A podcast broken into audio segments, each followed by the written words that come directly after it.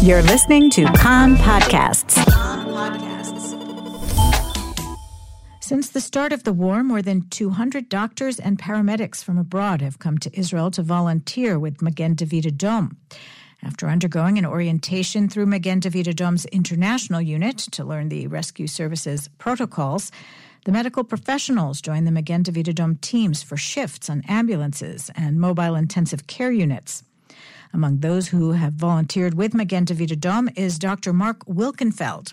He came to Israel through the ILUS Doc Aid initiative, which was established to provide assistance to the Israeli health system, including Magen David Adom, as it faces challenges due to the significant increase in casualties and a shortage of doctors, exacerbated by the deployment of medical professionals to the IDF reserves during the ongoing war.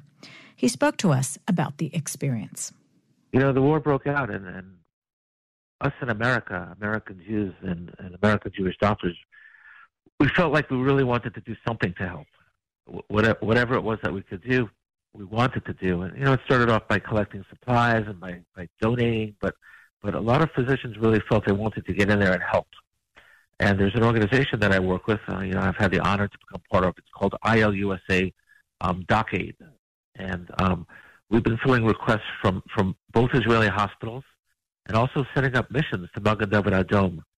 Now, now you probably know that Magen David Adom suffered greatly during the atrocities of October 7th. They actually, you know, people that paramedics were killed. Um, I myself was in Sderot, and I saw the ambulance that was shot up with bullet holes in the shrapnel by the station. Um, so it was felt that it, it would be helpful in a number of ways um, for physicians to be able to go over and work alongside with the paramedics of Magen David Adom in the ambulances. And when I say helpful, it's, it's actually very interesting because I, I found it was very helpful to me. And, you know, people kept saying thank you for coming, but I, but I found that it, it gave me a way to actually feel like I was doing something. And I think that for all the physicians, we feel that, that being there and, and helping was more beneficial for us than it was for any of the paramedics. Um, so, so what happens is teams are recruited um, through our website, which I can give to you, and physicians volunteer. And we actually have philanthropy money. We have money through the Auschwitz Foundation and through Nefesh B'Nefesh and others that, that pay all the expenses. And the doctors commit for two weeks, and they go over and they're, they're assigned to different ambulances um, throughout the country, and they go on calls. Um, so that serves a couple of purposes. Number one, it serves the purpose of the Magen David Adom, um, the paramedics who are exceptionally brave. They know they're not alone. Right? Just just by being there, by having a physician with you, um, you know you're not alone. Someone's come 6,000 miles to actually sit with you in, in, the ambulance and go on calls with you. Um, number two, there's a physician there, and you know, depending on the specialty, it can be very helpful, right? And also by a physician being there, there might be things that you're able to do for a patient that you wouldn't be able to do because the, the paramedics generally don't have physicians right along with them. Um, number three, many of the senior paramedics have been called up, right, to their combat units, and and there's um, you know, a lot of the junior paramedics really benefit from having physicians along. Okay, so we see that as, as the benefits um, for physicians going and also for Magen David Adom. But, you know, this, this, is not something that's limited to October the 7th. I mean, the, the partnership that we're, that we're establishing will be long term. And, you know, unfortunately, um, we don't know that this is the last time that, that medical aid will be needed. We always hope that it is, but in the future now, we have a, a group of physicians that are actually familiar with how Magen works, uh, policies, procedures. Um, we know people, and you know if it's necessary, we can just go over and, and fit right into the system. So, so that's um, the, that's the benefits, yeah. So essentially, the physicians landed running. Um, did they need any kind of specified training to be brought up to right. protocols? Right. Yeah, that's an excellent question. And, and Moshe Schuman and his team, and the you know the international team, they gave us an orientation. Um, medicine is medicine, but you know procedures and policies might be a bit different.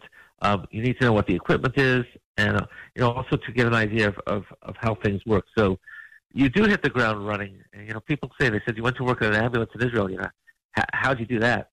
Uh, I was very fortunate, by the way, because I spent a year at Rambam Hospital, who actually have my license, my medical license, and my specialty boards. Um, physicians that are American that are not licensed yet, we work with the Ministry of Health to get them a temporary license. But you you do indeed hit the ground running. You get a, a several hour orientation, and they say, okay, tomorrow's your first shift in the ambulance. And, and I'll tell you, I can tell you what I learned, which is um, fascinating. Sure. Yeah. I'm telling my colleagues and my friends. I didn't learn a lot of medicine, but uh, but I learned something that I already knew, and I wish the entire world knew. You know, they say that Israel is an apartheid state, right? That that's what we're told. It's an apartheid state, and what I learned, and I, and I kind of knew this before, but I saw it with my own eyes. You get a call, you get a call to a Haredi section of Yerushalayim, right, to treat someone, and you get a call to East Jerusalem to treat someone. You treat the patients exactly the same way. There's no difference whatsoever. You know, I kind of wish the whole world knew about this because I saw it myself. I saw I saw everybody being treated the same way with the same compassion, and it's truly amazing.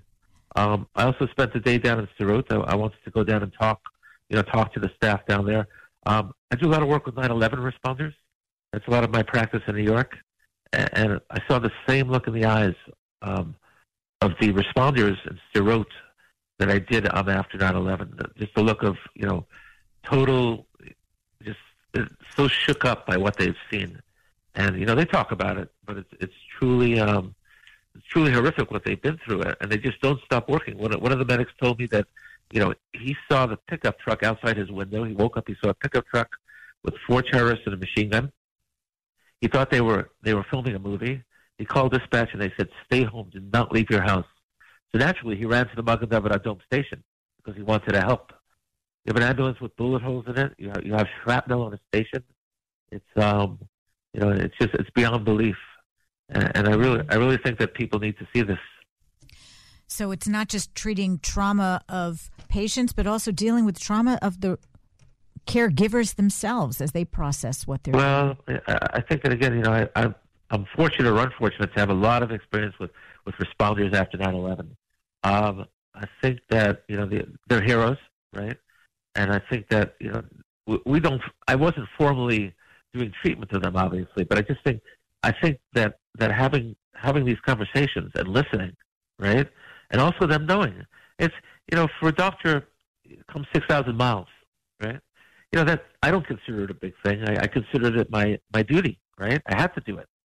I, I was really suffering here, feeling I couldn't do anything. But I guess from you know from the MDA point of view, it's like wow, these they really want to be with us. They want to help us. So um, I think it's very, very, very valuable. And I think that you know I think doctors need to know that they have the opportunity to go. And uh, I, I wish that every physician could go and, and just see it and experience it. And uh, you know, it's for me, it was life changing. You know, just a, a beautiful, beautiful experience on on so many levels. And the, you know, like like in all of Israel right now, everyone's so together, right? It's just you you feel like you, you're part of it, and it's it's um I can't say enough great things about Magen David Adom. I can't say enough great things about you know the the medics and the other workers. And it's just it was um I got so much more out of it than they did. Believe me. Do you anticipate coming back for another round, or are you also? yeah. I just, I was just, um, I was WhatsApping with Yoav Golan, who does a lot of the organizing, and I, I said, I said it was amazing, and he said, I'm so glad, and I said, I can't wait to go back. I know, I know Yoav has been twice, um, so yeah, you know, they, they also say that you know, when it, like when you're in Israel, because my family and I, we, we tend to go to Israel a lot, right? So they said if you're here and you just want to come do a shift, um, that's fine. But um, you know, it was just so beautiful. I had my family with me as well. Um, And you know, my kids one day they, they were so wonderful that one day they actually, you know, were driving by where we were staying, and they wanted to bring the ambulance for the kids to see it. Um, so the kids came running over, and we got a call, so we had to run off. We had to drive off with the sirens blaring. But it's just, um, it really feels like family. It's um, it's it's such a it's such a beautiful experience, and also, you know, in addition to that, these are very competent people. You know, I, I never once felt that they're just so competent. I never felt that they you know, they, they didn't know exactly what they were doing, you know, whether it was a child with an anaphylactic response or, um, you know, we had a cardiac arrest in the ambulance. I mean, th- these are real professionals. And, um, you know, we're just, we're so fortunate to have people like this in the system.